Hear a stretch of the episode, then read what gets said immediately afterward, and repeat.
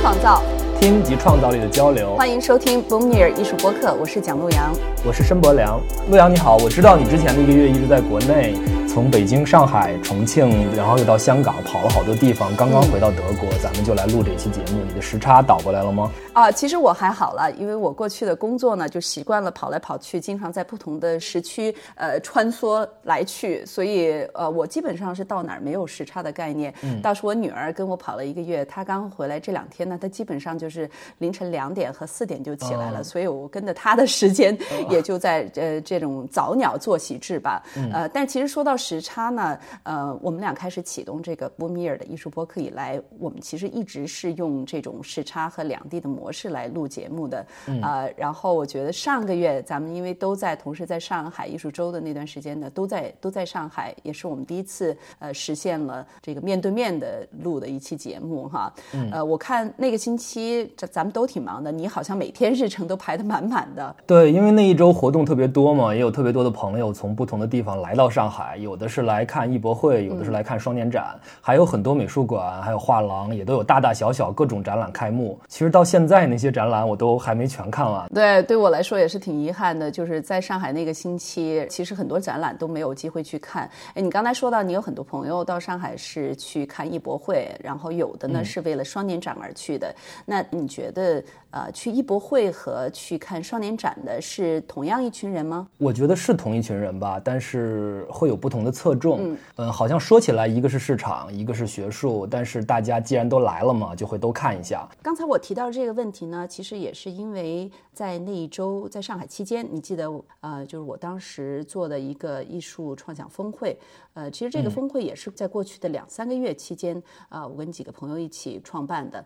在这个策划的过程当中，其实我看到可以说是国际双年展界一位元老级的策展人 Francesco Bonami 呢，他在几个月前接受了一家国际媒体的采访，他用了一句话说：“今天的双年展是 still if not dead。”意思就是说，如果说不是已经死了，那也差不多是非常死气沉沉的了。看到。他的这个采访的时候，我其实就很希望邀请他来参加我上海的峰会做主题演讲嘉宾，嗯，也非常幸运。然后 Francisco 呢，他正好当时计划要去中国，就是我也呃特别想利用这个机会谢谢他，专门为了参加我们这个峰会呢，呃，把自己的飞机航班都调整了晚了一天。当时我邀请他的时候，我专门在跟他讲，我说我们这个峰会的召开的那天刚好是上海双年展开幕的同一天，嗯，呃，所以他自己也觉得在这个时间这样一个环境去去做这样一个主题演讲也是非常有它的意义的。刚才我提到他在国际媒体接受采访的时候说到的一个观点呢，就是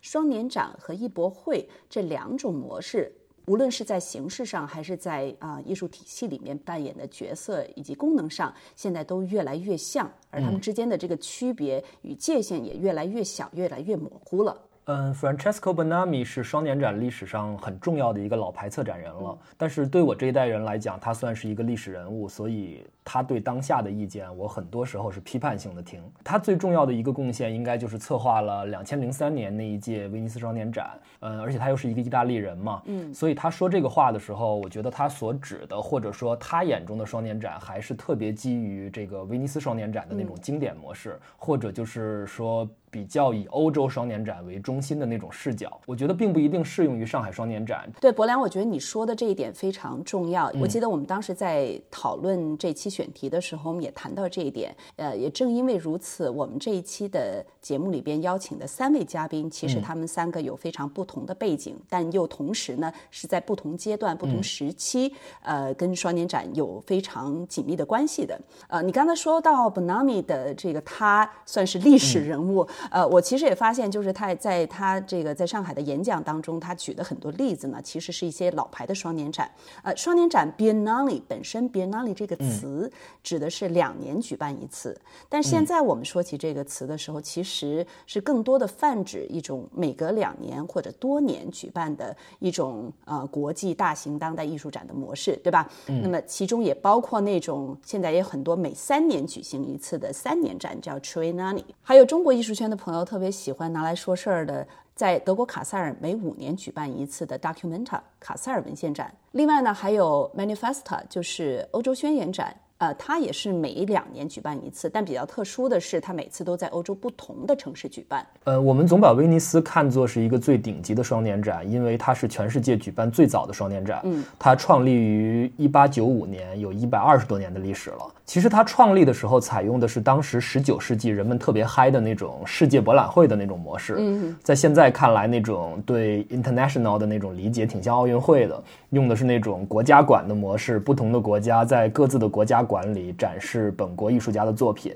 然后这些作品都会符合那一年双年展的一个主题。当时是由双年展的艺术总监，那个时候还不用策展人这个词，来决定的。对比之下呢，现在我们在看每一届双年展，在他们公布信息的时候，好像公众最关心的问题反而不是就最最关心的问题，不是哪些艺术家在参展展出哪些作品，而是这一届双年展的策展人是谁，主题是什么啊？然后这个主题是不是和世界的现状或者某种趋势？某些特别迫切的问题有着比较高的关联度。对，经历过二战之后，人们开始越来越多的认识到艺术和历史啊，和社会和人的处境。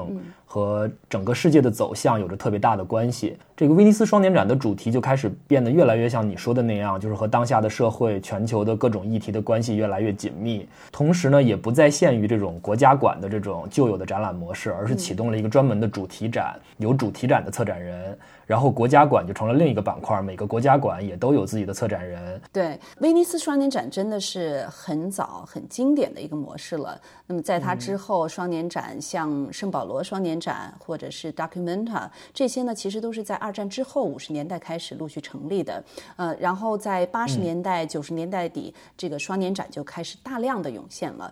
那么说回到中国，上海的双年展呢，它是创立于一九九六年，正好是威尼斯双年展创立一百年之后，到现在呢也是有二十二年的历史了。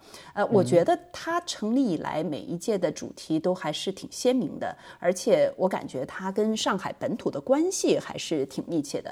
嗯，我最早有记忆的就是二零零八年我刚工作的时候，那一届的主题是“快城快客”，嗯，就还挺符合我那时候一个年轻人对上海那个时候的状态的理解的。然后二零一二年我有参与，嗯，以前的上海双年展是在上海美术馆，就是现在的上海历史博物馆，在那个人民广场，原来是旧上海跑马场的那栋楼。对，我还记得。对，二零一二年就搬到上海当代艺术博物馆，就是 PSA，开始作为上海双年展的主办方。嗯，他之前的情况在上海美术馆那边的情况，其实我没有那么了解，因为它创立是在一九九六年，那个时候我还很小，感觉你像是在暴露年纪了。我就不说那个时候我多大了 啊。我觉得你刚才呃，就是说回双年展这个话题，策划这期节目的时候，其实我脑海里边一直在想到一个呃嘉宾，这位嘉宾呢，他参与过两千零二年上海双年展的策划工作，呃，又参与过两千零五年威尼斯双年展的中国馆的策划工作，呃，那时候他。还非常年轻，当然他现在也还很年轻。目前他的身份是香港 M Plus 博物馆的高级策展人皮利先生。可能艺术圈的朋友对他非常熟悉了，他是也是一位非常活跃的当代艺术的观察者和批评家。那么上个星期呢，呃，我正好在香港，然后借此机会，我也非常感谢皮利先生能够在百忙当中抽出时间，从 M Plus 的这个在数码港遥远的办公室赶到中环跟我录这期节目。呃，我觉得他是一个非常有发言权。的过来人吧，所以我们的访谈呢，就是从他参与策划的那两次双年展的经历说起的。我想，两千零两千年前后上双年展本身就当时采取了一个策略，这个策略就是中国策展人和外国策展人搭班子联合来策划，所以到了两千零二年那一届的时候，当时的主题叫都市营造，所以当时是。呃，范迪安，嗯，还有当时的外方的策展人是那个 Klaus Bissenbach，原来的 PS One 的馆长，当时刚刚从柏林去纽约，还有 PS One 以前的馆长 Alana Hayes，就是双方在一起，还有 Yoko Hasegawa 长谷川遥子策划的，所以我当时是作为梵蒂安的助手来策划这个展览，所以当时就，嗯，就是。那个是上海双年展迈向国际化比较重要的一次。从那之后，从那之前，包括何焕如和清水闽南的这个大大班的，上海就逐渐走向了这样一个很国际化的一个方向。所以我觉得那是一个国际化对话的开始。所以我印象特别深，那一次开那个双年展的那个。筹备会议的时候，阿德纳还是开头说了一句特别漂亮的话，他说：“这个所谓的双年展就是每两年一次的一个展览。”啊，这话从我们做策展人来说，我们觉得是很有意思的，因为。因为我们在那个时代，上海双年展，包括所有的双年展，都被人们投投射了很多的期待。它代表一个学术上的认可。因为那时候也没有什么双年展，也那时候也刚刚整个是亚洲的双年展开始起来，像光州的，像这个日本的横滨啊，所以大家觉得双年展是代表一个很大的一个学术上的认可，大家压力都很大。但当然可以说，所谓双年展就是每两年一次一次的展览。我觉得这话。就是它实际上含义还蛮有意思的，就是你不要把这事情看得特别的重要。对，上海双年展，你刚才讲到，从那一届开始，其实它标志着有一个就是有一个新的新新的里程开始，而且它的国际化。那么在你看来，它跟威尼斯双年展它的比较当中，它的差距、它的差异化，或者说有哪些对话的可能性存在？当然，你要从一个大的角度上面来说的话，这是两个不同时代的双年展。那么，威尼斯整个诞生的时间是一百年以前，那个时代是刚刚是一个全球化的速度在加剧的时候。那那之后不久就是第一次世界大战、第二次世界大战。我想，我想那个时代人们其实是对全球化是怀有一个。很美好的梦想和向往。我现在最近读到资料，一次世界大战以前，这个经济实际上是增长的特别好的。嗯，那所以你今天去到威尼斯双年展，它还按照国家馆这个 pavilion 来来分，然后又有了主题展，所以你可以看到它具有一个那个时代的双年展的这种国际化和这种民族国家之间的这样的一个多元的张力的关系。那么上海双年展这一批双年展出现是快一百年以后，当时大大概上个世纪末的时候，那么不光是上海，我们可以看到全球有一个双年展的一个热热潮。那么最显著的就在亚洲，我们可以看到在九十年代末就出现，就世纪之交的时候出现了这个光州双年展，韩韩国的，然后上海双年展。然后横滨三年展，还有这个广东的广东三年展，也都是这个时候。那么这个时候的大背景是九十年代末开始对亚太地区的这种艺术有一个很持续的关注。那么这一批双年展，他们其实更多的是在寻求这个区域的艺术的一种。文化的身份，所以这个时候已经可以感觉到，它跟这种威尼斯双年展那个时候的这种民族主义和民族国家和国主义交互的这种。关系是很不一样的。我想说，这两个双展的启发点都是不一样。那包括你谈到这次双年展，包括上次双年展，这次拉美的这种色彩强一点点，那么上一次印度的色彩稍微强一点，所以你明显感觉到上海双年展这个它的这个思路还是很明确的，它还是比较强调。那我们从外人来看，因为我们没有参与你们的工作，他们还是想强调一些非西方、非欧美的这些地方所看待的。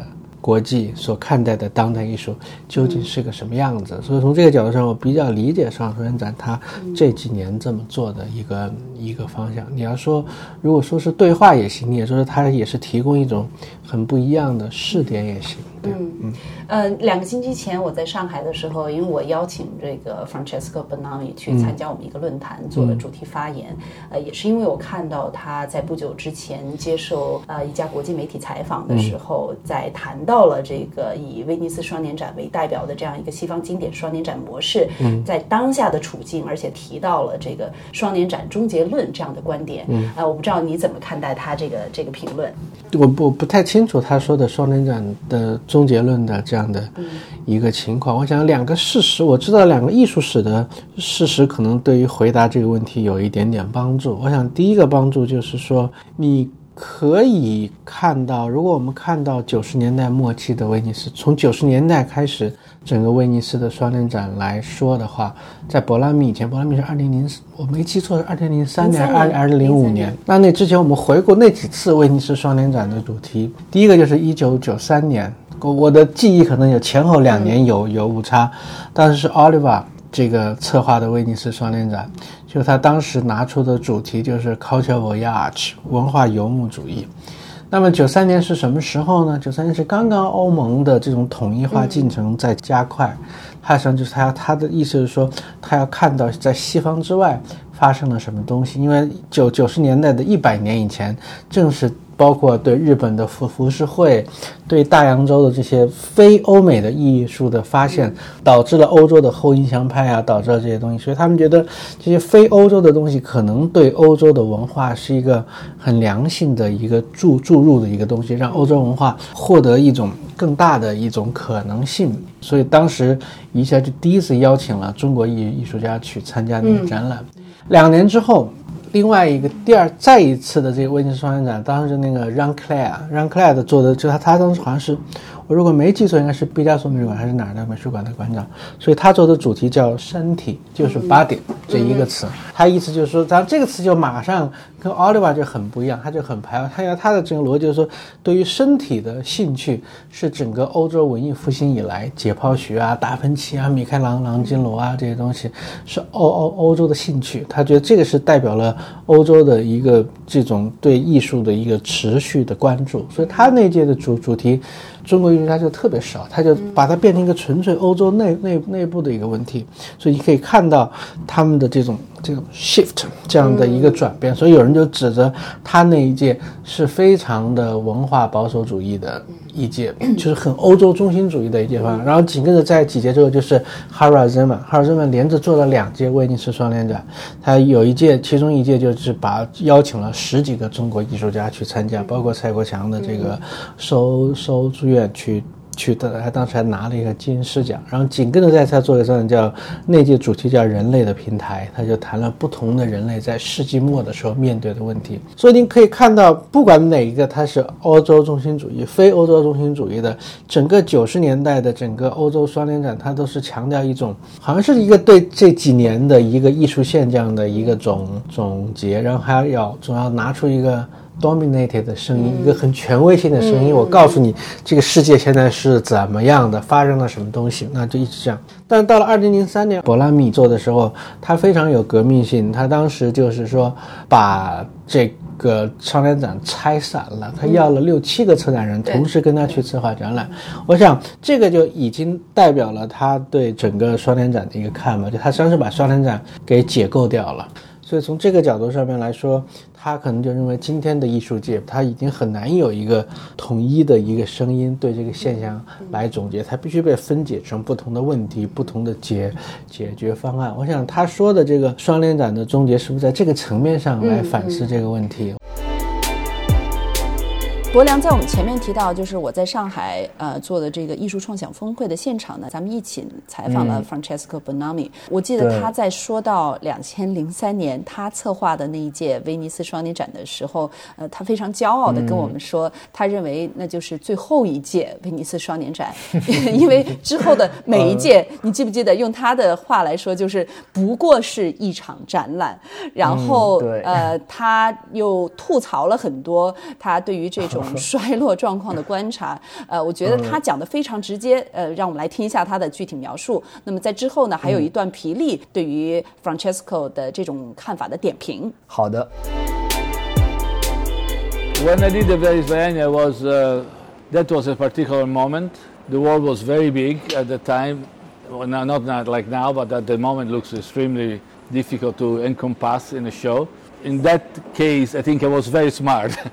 Uh, very strategic because I thought about if I do it by myself, it's going to be only one vision. I will be forced to do certain things. So I use the other curator, you know, uh, uh, as an instrument. I invite them because I didn't want to do what they would have done it. I thought that what they would done it would be important, but I didn't. so I could do my two or three section as I want them, and then they have the other section. So people, in fact, could see many shows inside the Biennial and they have a diff- they could choose. My biennial was uh, 11, 12 shows, uh, but some parts were more boring, some other parts more dry. Some, some you know, Catherine David uh, section was like one of the biennial today, just documentary interviews, you know.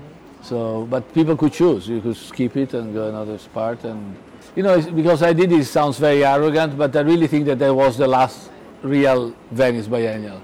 Then after it became just an exhibition, like in many others, much more organized. But then it was too too precise. Too, ve- So what happened right after that? Why why do you think that's a turning point? What because it changed administration because also my biennial was such a chaotic thing that people thought that it was better to uh, probably to find a better structure the, the president changes of the biennial and curators but that's unfair to say because they are not all they start to be you know I, what i did i always did it without knowing what i was doing. Exactly. The next generation of curators are very they were very much affected by the social media the press everything. And i think the, the, the, so they start to be much more precise more calculating what they were doing. Also because people were looking much more carefully. I, when i started i didn't have this uh, idea of uh, you know the press uh, communication the social media didn't exist it didn't exist uh, i don't think even selfie you could do it at that time you know 博拉米确实是一个很革命性的角色，而且那个是当时标志着整个欧洲的这一代策展人，就这一代的 independent 的 creator，包括侯汉儒啊、小汉斯啊，开始整个就走到这个舞台。那这个完了之后，这些策展人都在欧洲的主流美术馆拿到很很好的工作。我想他是代表着一代，就九十年代那一批独立策展人开始 generation 好像开始开始起来了。但是确实从那个之后，你再来看两千零五年之后再来看，你就会发现双年展出现了很多的问题。那么首先第一个是两千年之后艺术市场开始起来，这种双年展，它我不是说的威尼斯人，就整个双年展的文化，它实际上已经就逐渐变成了一种，因为双展是一个学术的展览，这种学术展览跟跟这种商业的东西开始，它之间出现了很犬牙交错、很奇怪的问题，所以。比如我最最近印象比较深的就是上一届的威尼斯双年展，就是这个法国的这个策展人策划的，他就实际上是谈的说，我们不要去关注社社社会的问题，我们就关注艺术内部的问题。所以那个展览我就特别的不喜欢。实际上，他你把一个艺术的所有的社会你全部切断之后，艺术就变成特别漂亮的一些东西。然后双年展通常是经费很短缺的，所以很多作品背后都有画廊在 sponsor，然后你委缺 caption 这个 courtesy by which galleries，、但你现在去巴塞那个 Art Unlimited 做的特别大，我们经常说现在的双年展越来越像博览会，博览会越来越像双年展。呃，国良，其实我在跟皮利做这个采访的时候呢，已经是就是在咱们俩跟 Bonami 做完采访之后了。皮利当时跟我说，他其实还没有看过 Bonami 接受国际媒体采访时对于双年展的这个评论。但是我后来在跟他聊到最后的时候，我其实也跟他讲，我说其实你的很多看法，包括举的例子，跟 Bonami 是非常契合的。咱俩在采访 Bonami 的时候，他也提到了艺博会，他也说，就说现在有很多这个商业的驱动力在里面存在，而且他也提到另外一点，就是他个人比较呃不太赞同的，就是跟社会和服务公众的这个这个脱节。嗯，比如说他提到的很具体的，其中有太多的混合着社会、政治、人类学、时事访谈，以及与艺术相比，其实更适合放在新闻频道中播出的内容啊、并且呢，很多作品的时间都非常长，对公众来说，他不可能去看完。然后他认为这是挺不公平的。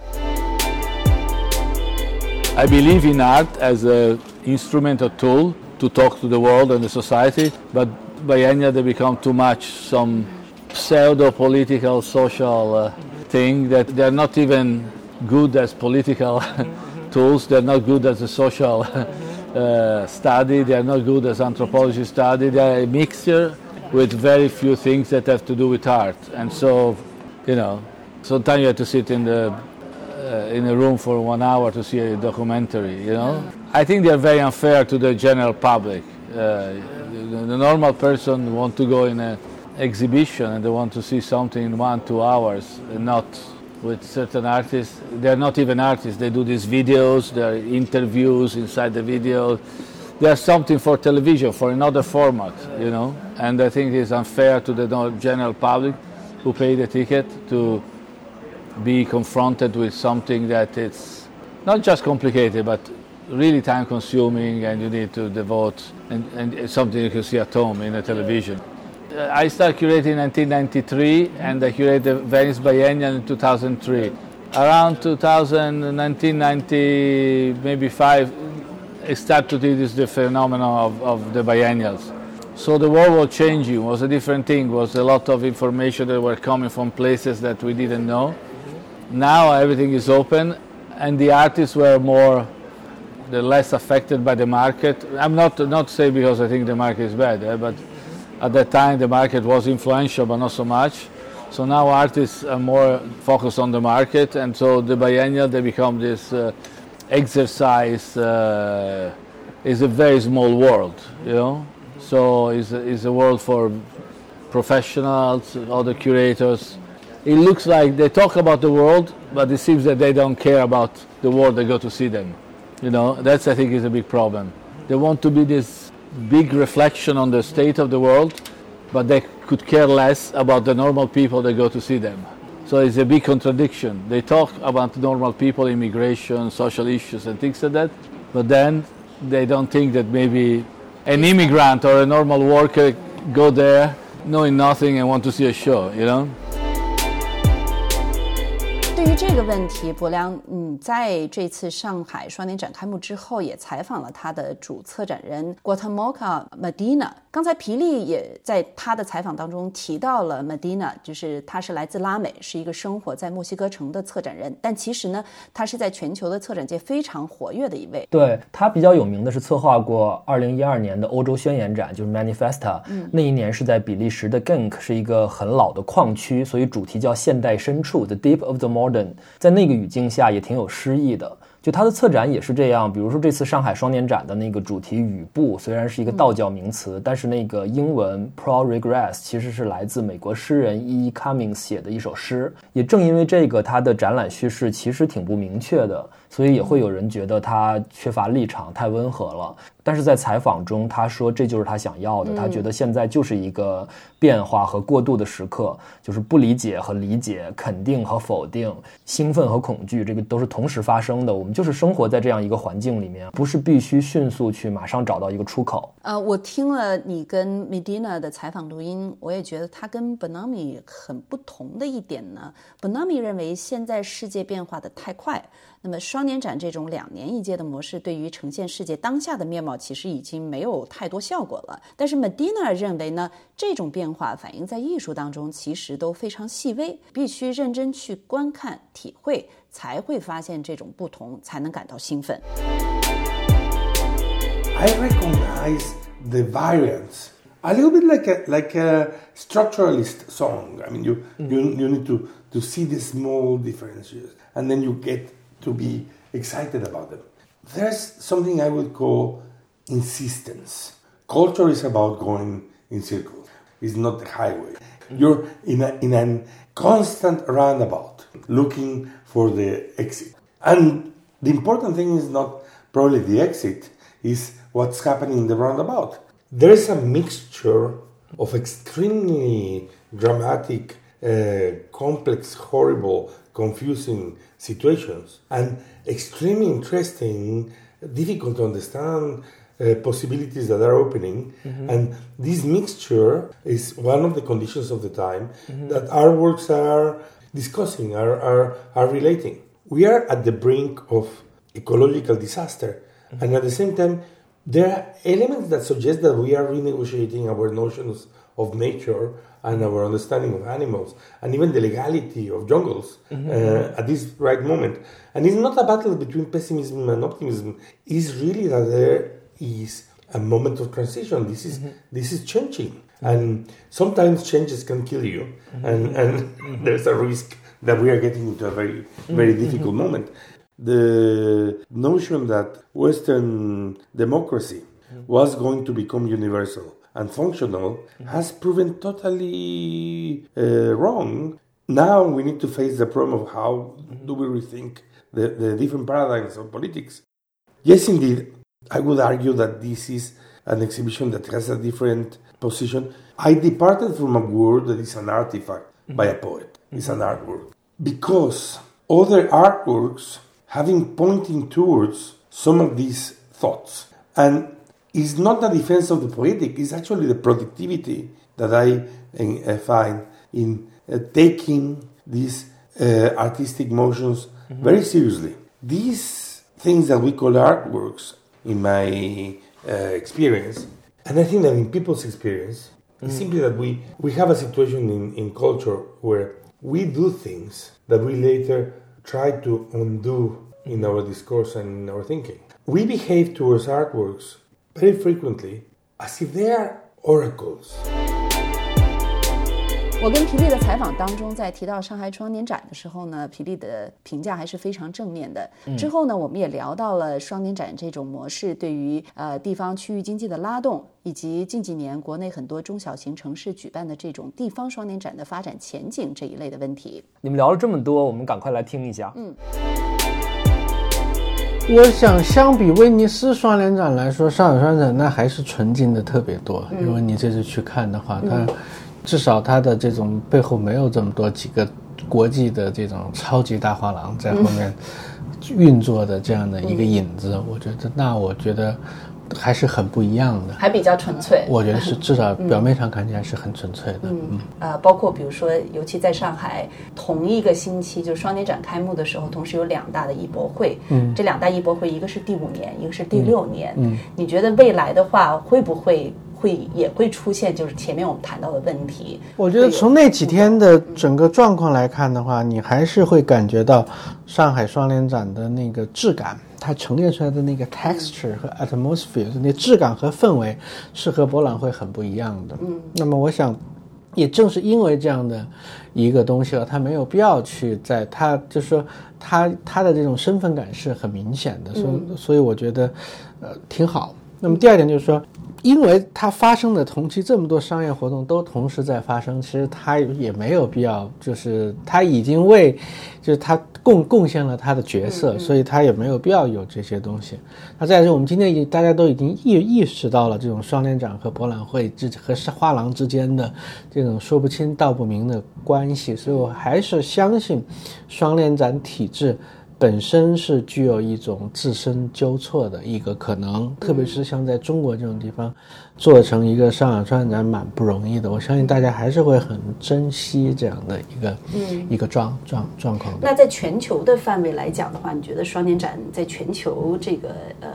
艺术界的语境当中，你觉得他是否能够扮演一个跟以往相比更积极一点的角色呢？你要问到全球这个东西，我不是很好回，因为我不是一个双联展的爱好者，就他们不会让我有兴趣去就专门飞很远去参加一个开幕式。如果能碰上，我会特别喜欢看。你像每年这个每年从二月到到十二月不同的双联展，我就顺便给你报，基本上每个月都有。如果你愿意去的话。嗯，双联展它更多的越来越多的，它就像一个 party，然后你在你在双联展开幕式上看到的都是各种各样画廊庆祝他们的艺术家参加双联展的 party。你要去威尼斯那那几天，你就特别恍惚，你觉得我到底是在巴塞还是在威尼斯？对。但是双年展从我们的角度上面来看。对于机构来说，对于一个城市来说，它还是有它特别的功能。那么，当在原来没有很国际化的时候，双展确实能够帮助这个区域的艺术家能够在短时间内。知道国际上面的，把国际上最重要的一些艺术现象艺术家都囊括到这个区域里面来，我想这个是第一个。那么双年展它这么大规模的体量的展览，它通常会对美术馆的人参观人数、社会效应、marketing 有一个很大的一个推动的一个作用，所以我觉得。这个都是双年展很必要。的，所以我们现在有个词叫双年展经济，就是双年它会带来整个博物馆的 marketing 啊等等等这样的一些效应，特别是在原来全球化不是很发达的，那么现在整个当然全球化的生态开始在发生很很大的变变化，可能这个效应没有那么明显，但是它还是。在那个地方的，嗯，我觉得就双展，它对美术馆来说，它是有很现实的意义，有很现实的好处。如果能够做得好，我觉得这些都应该做。但另外一方面，就是双联展它刚开始全球有这么多双联展的密度开始在加强的时候，双联展某种程度上也变得无聊。无聊就是说，你如果真是要跑一圈全球的。双联展的话，你就发现百分之六十到百分之八十是一模一样的，甚至连作品都是一模一样的。所以那就我经常会开玩笑，如果要做一个概念的双年展，每年就把所有双年展中重合的艺术家全部揪一起，做一个网上的双年展就完了。你刚才提到这个双年展经济，这跟我下面想问的这个问题也有关系。这是主要是看这个中国内地哈，现在有很多地方的呃省市的政府啊，都很希望通过呃做一些艺术和文化的项目，呃来这个帮助区域经济的发展。那么艺博会，比如说，然后双年展，其实现在也有一些城市，就是其实在尝试，就是他们意义所所就是所定义的这种中小型的双年展吧。你觉得这种呃，在中国哈，我们在讲中国的这种双年展模式，跟我们刚才前面谈到的所有这种全球语境下的这个双年展模式，你觉得它有可比性吗？当然，它是这样的啊，它的这种拉动作用，当然说一个城市、一个城镇，它的这个经济规模不大的时候，你做得好，它的拉动作用会很明显。那你相反就是说呢，到北京、上海，它可能没有什么拉拉动的，对它的 GDP 的贡贡献可能百分之零点零零一，但是它的文化的效应是不可同日而语的。但我想，双年展在中国要做，它和中国所有其他的行业是面临的是同样的问题，就是我们所要谈到艺术和文化，我们最核心的一个原因是一种自由的表达。当自由的表达不能够被保障的时候，你不能保证。这些双年展和博览会能够取得一些很好的成功，我想这个就是一个最基本的矛盾。所以，当你没有自由的表达的时候，你就会变成一些这个 spectacular 一些奇观。那么这些奇观你就很难区分双年展和博览会之间的区别。我觉得在目前的这个情况下，这些一些城市想充分去发展这个东西，我觉得它当它的这种。政策上的东西没有被理顺的时候，我觉得它的可能性并不是特别大的。嗯，还有一个就是本纳米讲的，就是我问到他同样这个问题的时候，当然他谈了很多，就是更多的是不仅仅是对中国哈，就是也是他作为一个策展人，对于很多双年展的这个，就是有一些国家和政府在这方面有非常积极的一个一个愿景的时候，他就提到说，很多地方他的感觉就是第一年政府邀请支持，然后投了很大的钱，很大的这个人力、财力、物力。呃，然后头一年也来了乌泱乌泱的很多人，然后就是第二年、第三年这个东西就根本就不持续化，就就就这样子下去了，对吧？这个应该是一个比较普遍的现象吧。我最有意思的笑话，这是一个真真实的笑话，我最喜欢的笑话。九十年代的时候，光州韩国的光州第一次做双年展的时候，你知道韩国那个语言他们是用外来语的，所以他们说光说双联展就不说双联展，就说 b 就政府特别开心啊，百洋牛中间压力特别大，好不容易把它做做完了，以为这事儿就完了。人家后来人家说 百洋牛是每两年一次的意思，他那个啊，他那个那是每两年一次。他以为那只是一个名字，没想到那是对时间。每两年一次，这是真的，这是真的，这真事儿，这是我亲眼听，所以我觉得这个意思特别一。这个很 symbolic，是一个 metaphor，就特别代表亚洲的这些人对双年展的理解。嗯，但是比较可喜的是，你可以看到上海，嗯，你可以看到横滨，你可以看到韩国的光州这些地方，它确实通过这十几年，它诞生了一套很完整的双年展的机制，学术委员会挑选策展人，空间场地。那我们作为艺术人来说，我觉得不管怎么样，它是一个很可喜的。很可喜的面貌，而且还是蛮蛮重要的。嗯，当然你说养成一个双年展，确实怎么说也得需要十年到二十年的时间。你的团队、你的队队伍能够能够起来。